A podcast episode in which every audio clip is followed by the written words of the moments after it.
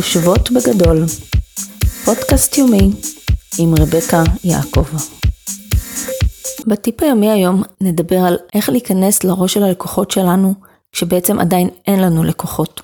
איך אנחנו יכולים בכלל לנחש מה הם רוצים ואיך אנחנו יכולים לעזור להם. אז כאן אנחנו נשחק משחק קטן שנקרא משחק הדמיון ואנחנו נבנה לעצמנו דמות כלשהי שמבוססת על הלקוח האידיאלי שלנו.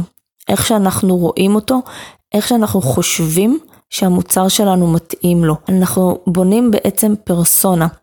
זה כמו לבנות אה, רובוט משלנו ולתת לו שם ולהלביש אותו בבגדים.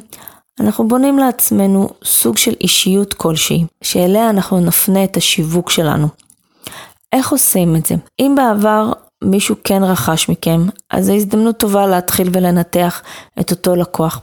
אם עדיין לא רכשו מכם ואתם עסק חדש, או אם אתם רוצים בדיוק לעשות שינוי כלשהו בעסק שלכם, אתם מנסים לשנות את קהל היעד, לגוון אותו או להרחיב, אז זה הזמן לבנות פרסונה חדשה עבור העסק שלכם.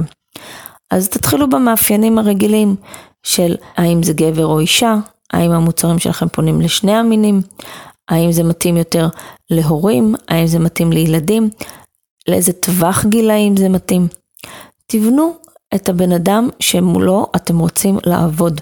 יש לכם מוצרים לילדים, אתם יכולים להפעיל את הלחץ השיווקי על הילדים ולהגיד להם איזה מוצרים מדהימים ו- ולגרום להם בסופו של דבר לרוץ להורים שלהם ולהגיד אמא את זה אני רוצה, אבא תקנה לי.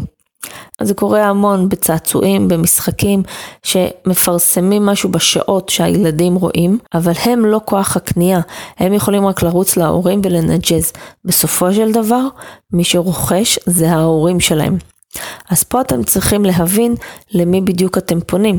האם אתם רוצים לפנות קודם כל לקהל שהוא ילדים? אז תאפיינו את הקהל שהוא ילד. מתי אתם תפרסמו? באיזה שפה אתם תשתמשו?